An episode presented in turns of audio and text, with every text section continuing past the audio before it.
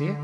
Now ask you, how about you? Do you view God as here to serve you? Is that not the focus of our hearts so often? God, why don't I have this? God, why haven't you done this? You are here for me. And again, that's the twist. That's the man centered gospel. That's what is permeating our country, permeating our world.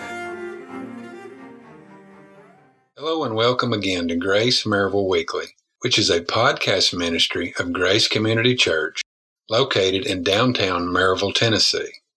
The sermon you are about to hear is a part of a sermon series presented by Pastor Chris Reiser from the book of Matthew. Pastor Chris has sought to demonstrate that Jesus is the King, which is the overall theme of the book of Matthew. It is our goal to provide messages on Monday and Friday weekly from the pulpit at Grace Community Church to equip the saints for the work of ministry and to call everyone to repent and believe. Let's listen now as Pastor Chris works exegetically through the text.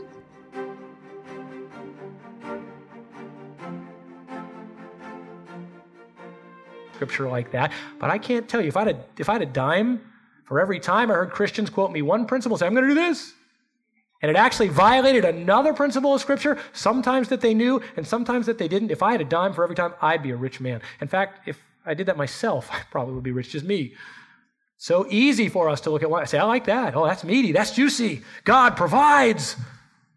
So let's get that provision. Where have you heard that before, by the way? In every health, wealth, and prosperity teacher who has ever lived. This is Joel Osteen at his best. This is the whole nation of Nigeria. They live for health, wealth, and prosperity teaching. If God is so great, prove it. If you trust Him so much, prove it. Step out, claim the house, claim the car, claim the healing. This would only show that God is great. Why wouldn't He respond to that? Why can't you demand from the hand of God that which He has promised? Because it's sin to test God, as we will see. Don't take one principle without taking the other. You need the whole Bible, not just one piece. That's why we preach the whole counsel of God. So, what's the implication here? The implication there, I think there are several. What he is saying is wrongly demonstrate the greatness of your faith in God's word. Now, wouldn't that be a real temptation for the fully human Jesus? Absolutely. There was no one who believed God's word more than Jesus. No one who would be susceptible to, look, this is what God's word says, so you ought to do it. So it's a real temptation designed specifically for Jesus who just affirmed his trust in the word of God. And so Satan comes at him this way. And certainly it is a tremendous temptation for us as well. William Hendriksen says this Obedience to Satan's proposal was tempting. For what man is there who, when asked to prove a point he has made, does not feel as if he should immediately comply, instead of first asking himself, What right has my prompter to ask me to prove this? And I tell you, Jesus was fully man.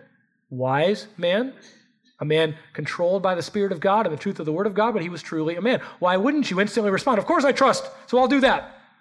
Again, Jesus isn't going to because of his true understanding of Scripture. Because of the power of the Spirit working to help him understand all of Scripture, Jesus will not respond, but a true temptation. And again, a true temptation for us. We say, Look, I trust God's word. And that's how Satan so often plies this particular temptation. Don't you trust God? Maybe I'll, let me put it another way. Don't you have enough faith? Where have you heard that? Again, every faith healer who ever preached, every charlatan and fake who ever got on TBN, that's what they say. They're mimicking Satan. Just throw yourself off the temple. Just prove it. He said he'd provide. He said he's good. And by the way, you're the Son of God. Don't you believe that what he says is true? Throw yourself off. Careful. This is this will get you. This will trap you even if you're not a health, wealth, and prosperity person, you guys are going, come on, you got the wrong crowd. We're here because we don't listen to those guys. But I ask you, how often does this still come true for us? And, and I know that it's true because we complain about what we do have. And we, wouldn't ne- we would never say that we're health, wealth, and prosperity. But when we don't get what we want, this is still our tendency. We whine and complain and grieve over the things that God hasn't given us that we're sure we deserve. So we will oftentimes try to put him in a position and, and, and, and prove to him, as it were, our, our, faith by getting him to do something that we want. Wrongly demonstrating the greatness of your faith in God's word. William Hendriksen says the false trust in the Father, which the devil demanded of Jesus in the second temptation, was not any better than the distrust he had proposed in the first. Not any better. Same root. Trust in yourself. Manipulate circumstances yourself. And, and a true pride that, that could have Again, we talked about the impeccability of Jesus. Could he have ever truly sinned? No. Could he be fully tempted? Yes. And could he be tempted towards pride? Absolutely. Because can pride arise within the heart of, eh, within an innocent heart? Can. Again, I'm not saying Jesus could have sinned. Hear me carefully. But I'm saying he could be tempted to pride. Because that is, it is a natural human and right tendency to want to please. That's right and proper that we would please others, that we would do what was good for them, and that we would bring them, you know, that, that we would please them. That's right. When that's taken too far, what is it? It's pride. And when we focus on ourselves, it's arrogance. And this can easily be it. Demonstrate the greatness of your faith. Demonstrate what a great Christian you are by misapplying Scripture.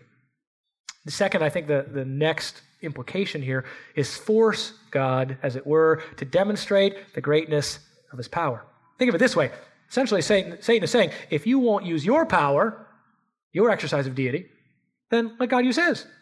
Have him demonstrate. You deserve it. You're the Son of God. You are out here again, suffering, and also you deserve to be seen as great, not stuck here in the wilderness.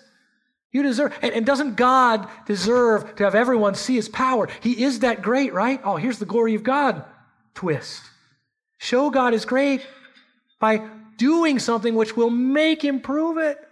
Build a big church, if you might find a little application here. Do anything necessary to show the power of God, because isn't He going to be shown to be great if your church has a, a 20,000 people in it?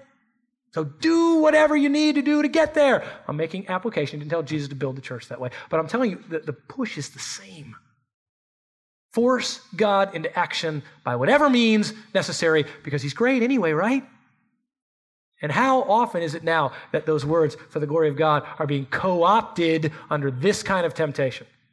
We're just doing this for the glory of God. He'll be shown to be great if we have this or this or this.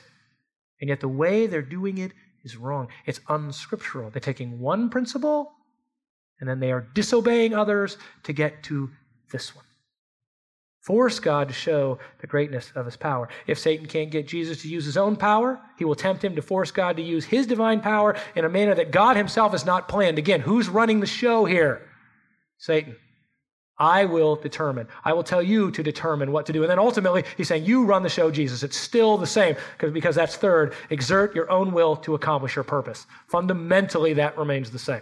Whether it's using your deity to turn the stones into bread, or whether it's using your humanity to draw out the protection of, G- of God by throwing yourself off the temple. Either way, you're in control. Just do it. And in this case, maybe even stronger to show the glory of God. Because you see, before it would be essentially Jesus showing his own glory. I'll make the stones bread. See, I'm deity. I can accomplish my purpose. No, here it is.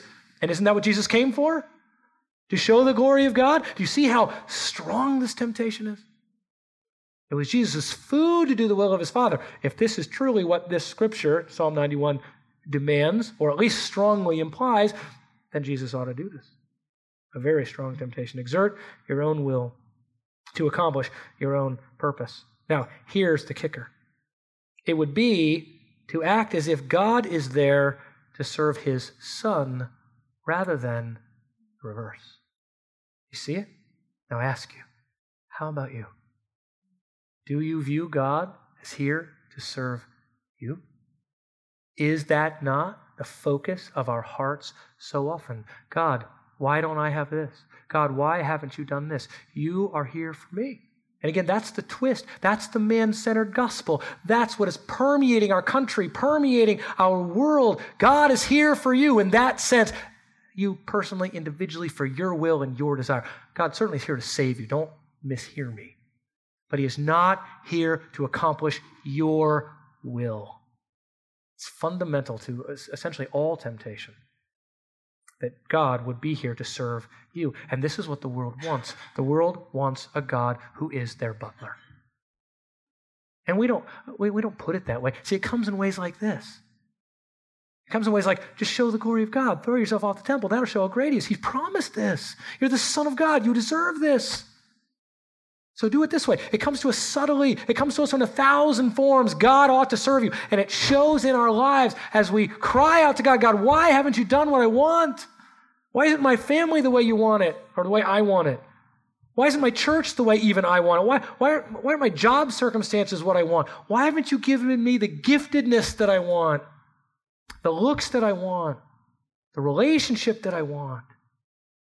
God, serve me and show how great you are. That's what we tack on the back end, isn't it? Give me a good college and a great career according to your will, which is implying what? That is your will. And so I'm just going to put that on at the end because I know that's what I want. So certainly that's what you want. Give me a great marriage according to your will. I don't, guys, does God desire for us to have jobs and marriages and good churches? He does. But he doesn't do those things for you. He does truly do them for his own glory. You benefit as you find your satisfaction fully in him, but it isn't about you. Satan is saying, Jesus, it's about you. Make God look good by doing what you want to do, demonstrating this reality. Well, what is Jesus' response? Again, a true temptation, the full depth of temptation of Jesus as fully man in the power of the Spirit of God. Jesus said to him, Mark this in your Bible, circle it, on the other hand. He doesn't say, Satan got that wrong. Sorry. Let's, uh, let's, let's debate the interpretation of this. You blew it.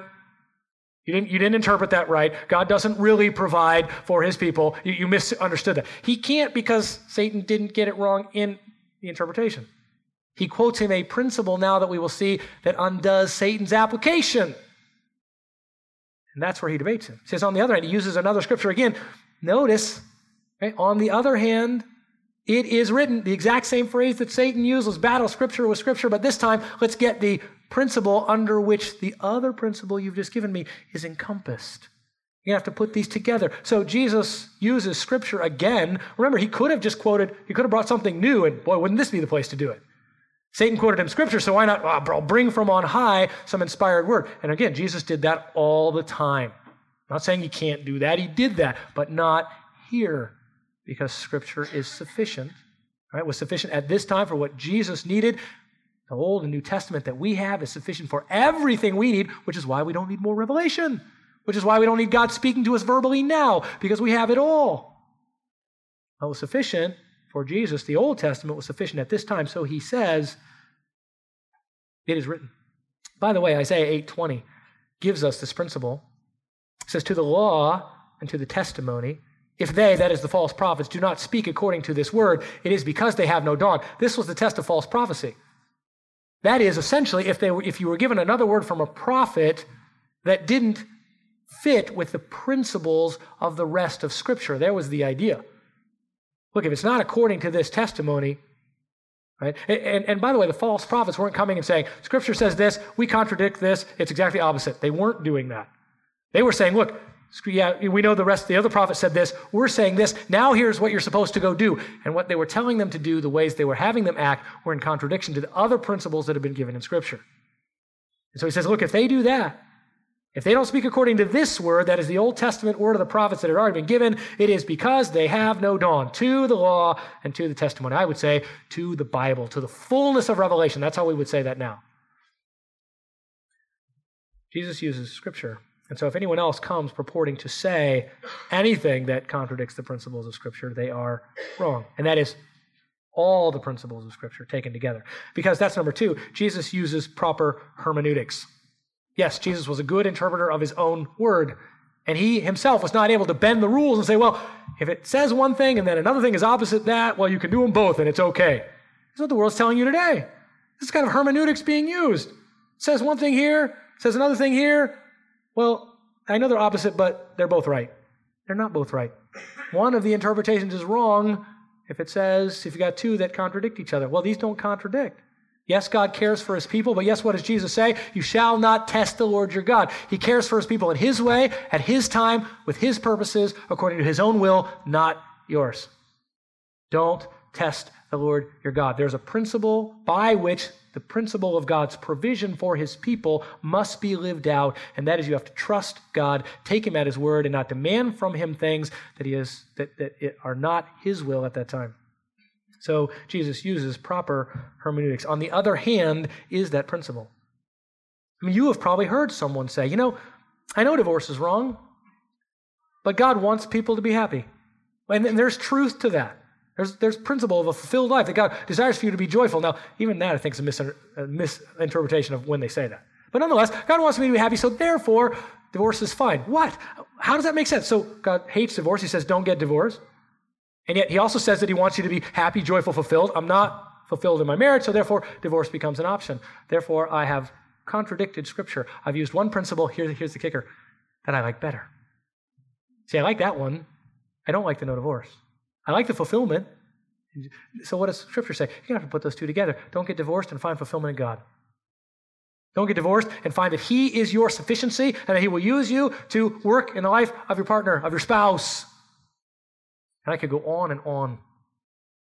With every time you would say, Well, Scripture says this, so I'm going to do this even though it contradicts another principle. Jesus uses the proper hermeneutics. He brings up, then he identifies the right principle that goes together with God's provision so that he does not sin.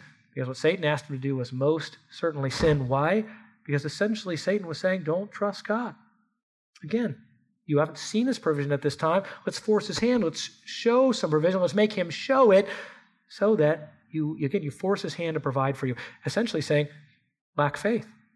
Don't trust that God is going to provide. Make sure He's going to by forcing him into a position where he has to. This is sin. He's quoting, Jesus is quoting when he says, You shall not put the Lord your God to the test. He's quoting from Deuteronomy 6 16, which says exactly that. You shall not put the Lord your God to the test. But, but fascinating, Jesus doesn't quote the last part of that verse either, because it isn't necessary. Just as Satan skipped a piece that wasn't necessary, so does Jesus. At the end, the last part of Deuteronomy 6:16 is, As you tested him at Massah because it's speaking of the historical situation. But I'd like to turn to that to show you what Jesus was getting at when he said, Don't tempt the Lord your God. He's drawing it out of the context of what God was teaching Old Testament Israel. Remember, Old Testament Israel was given, 1 Corinthians 10 says, as an example for us, that we would not sin in the way that they sinned. So here we have another example. Turn to Exodus 17:1. Now, in our chronology of the nation of Israel, they have just been delivered from the nation of Egypt with a great deliverance 10 mighty plagues. Right? They have just come through the Red Sea. And they are on their way to Mount Sinai. I mean, chapter 14 is the, the parting of the Red Sea. Chapter 15 is the song of Moses. And chapter 16 is the provision of manna. God has provided for them in every way. Except one, they think, and now they are without water. They've been delivered from slavery. They've been delivered from the Egyptian army. They've been delivered from hunger.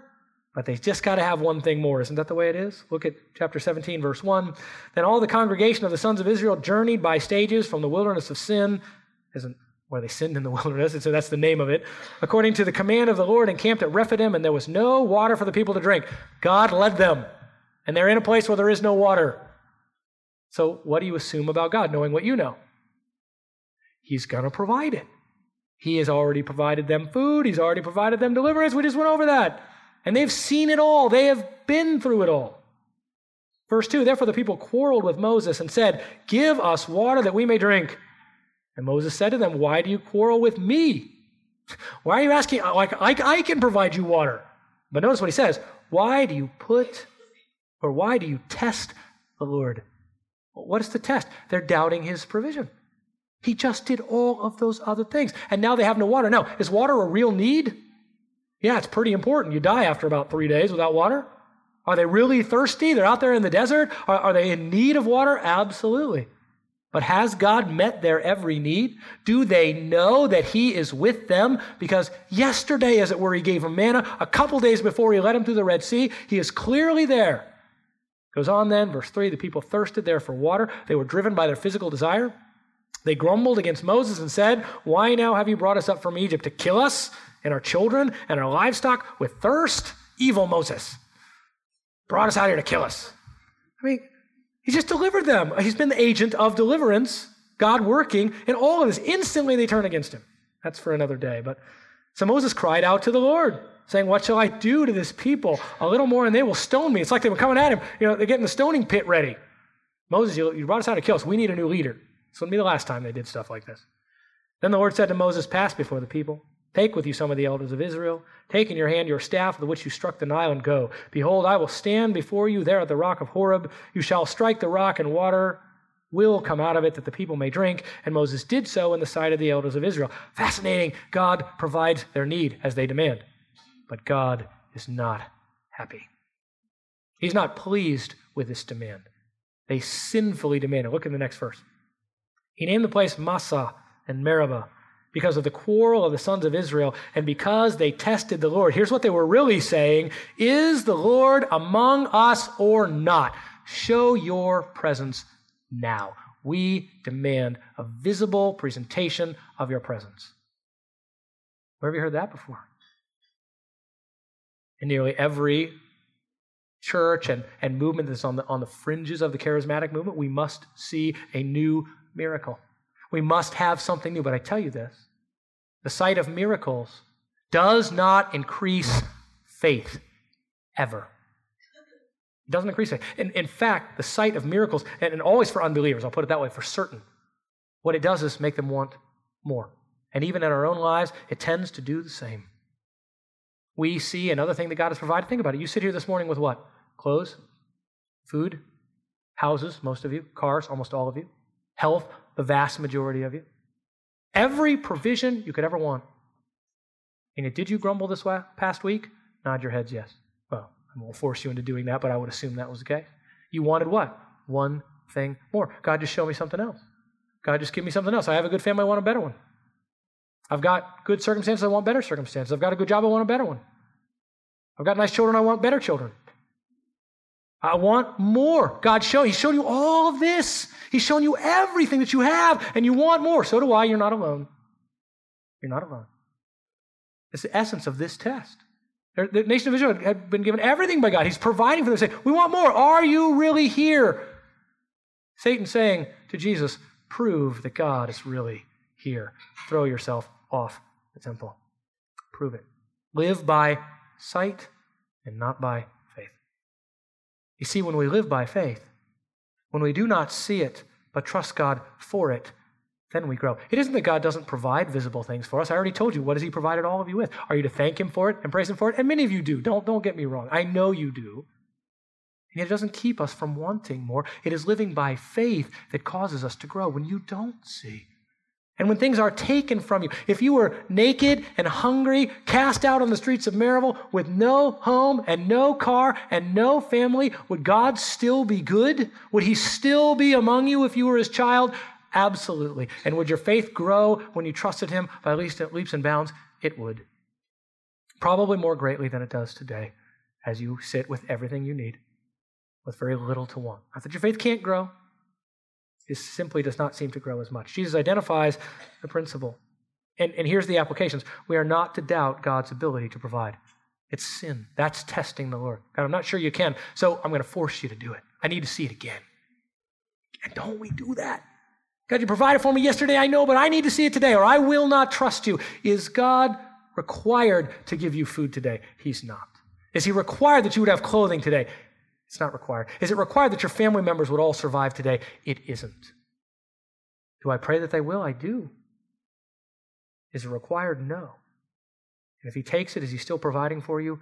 He is. The Lord is among you. Will you live by faith and not by sight? We are not to doubt God's ability to provide refusing to believe that God will do what He has promised, thus doubting His goodness, power, wisdom, and sovereignty, testing God as to challenge His claim that He can do or will do all that He has promised, yet in His timing, in His way, for His glory, not yours.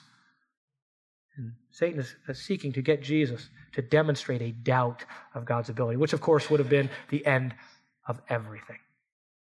The Son of God cannot doubt God the Father. You and I should not doubt God the Father, and we should not force his hand. That's next. We are not to demand God's demonstration of provision. Miracles suffer from the law of diminishing returns. You can never do enough of them. The people will always just want one more. And unfortunately, as I mentioned, we tend to be the same. Now, I, I will say this God has chosen to do one thing upon which you are to ground all of your hope and trust. It is not that He does nothing.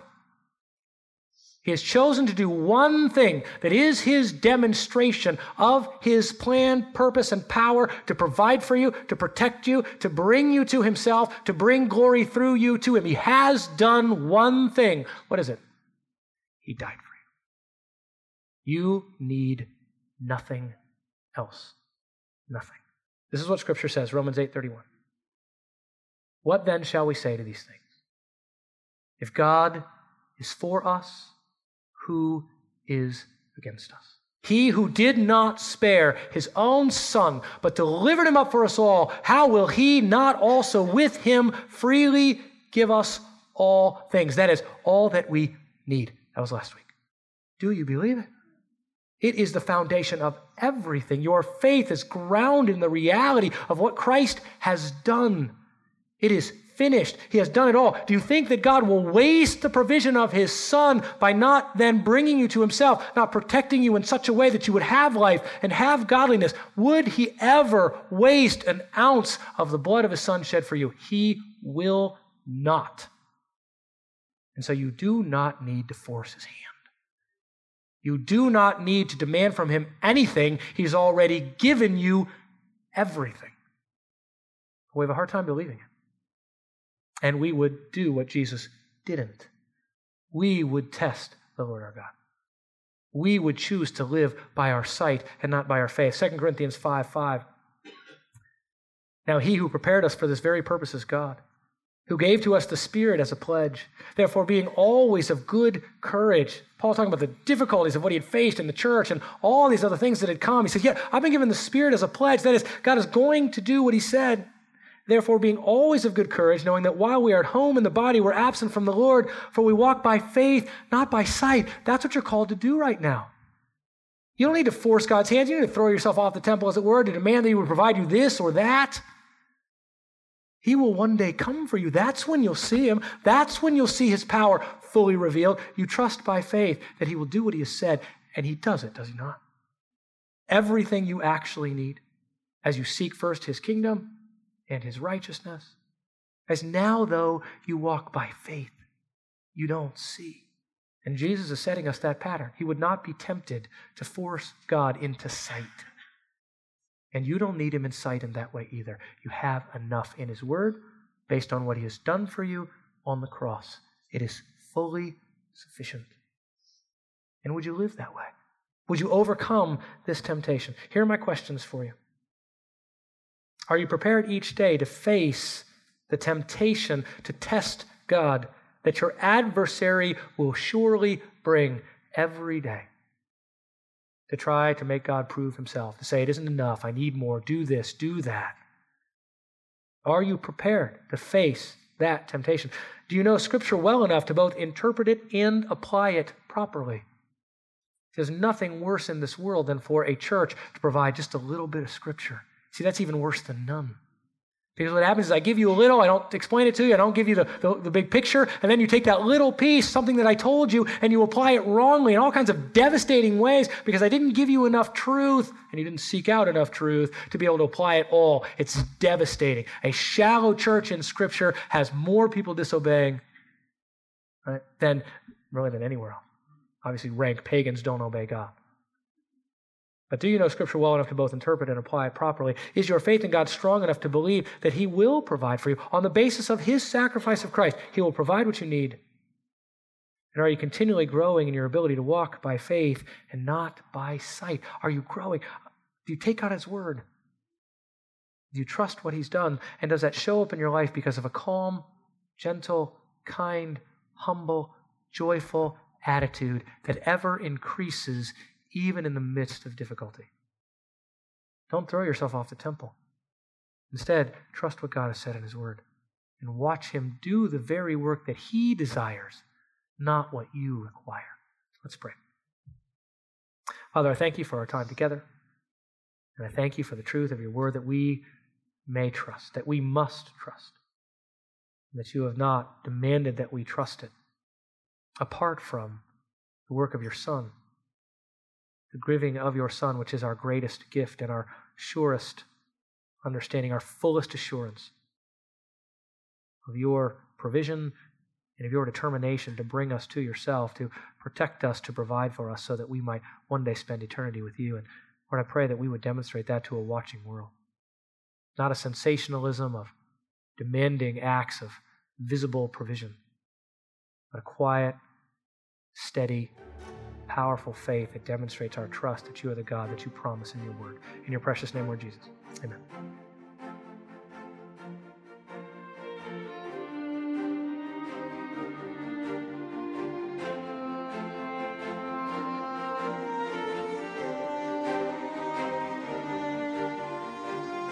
Thank you for joining us again on Grace Maryville Weekly. These messages are just a small collection of sermons that have been presented at Grace Community Church in downtown Maryville, Tennessee. If you would like to learn more about Grace Community Church, where Pastor Chris serves as an elder and pastor, please visit us online at gracemaryville.org. Again, that is gracemaryville.org. There, not only will you be able to find out more about the many ministries at Grace, but you will also be able to access a full audio archive of messages not only presented by Pastor Chris, but also messages presented to our women's ministry, youth ministry, and college aged ministries, as well as the Sola and Essentials conferences hosted at Grace. We invite you to visit us online and we hope that you will join us again next time as Pastor Chris continues to exegetically work through the book of Matthew. Until then, remember that Jesus is the King, and the time is fulfilled, and the kingdom of God is at hand. Repent and believe in the gospel of Jesus Christ.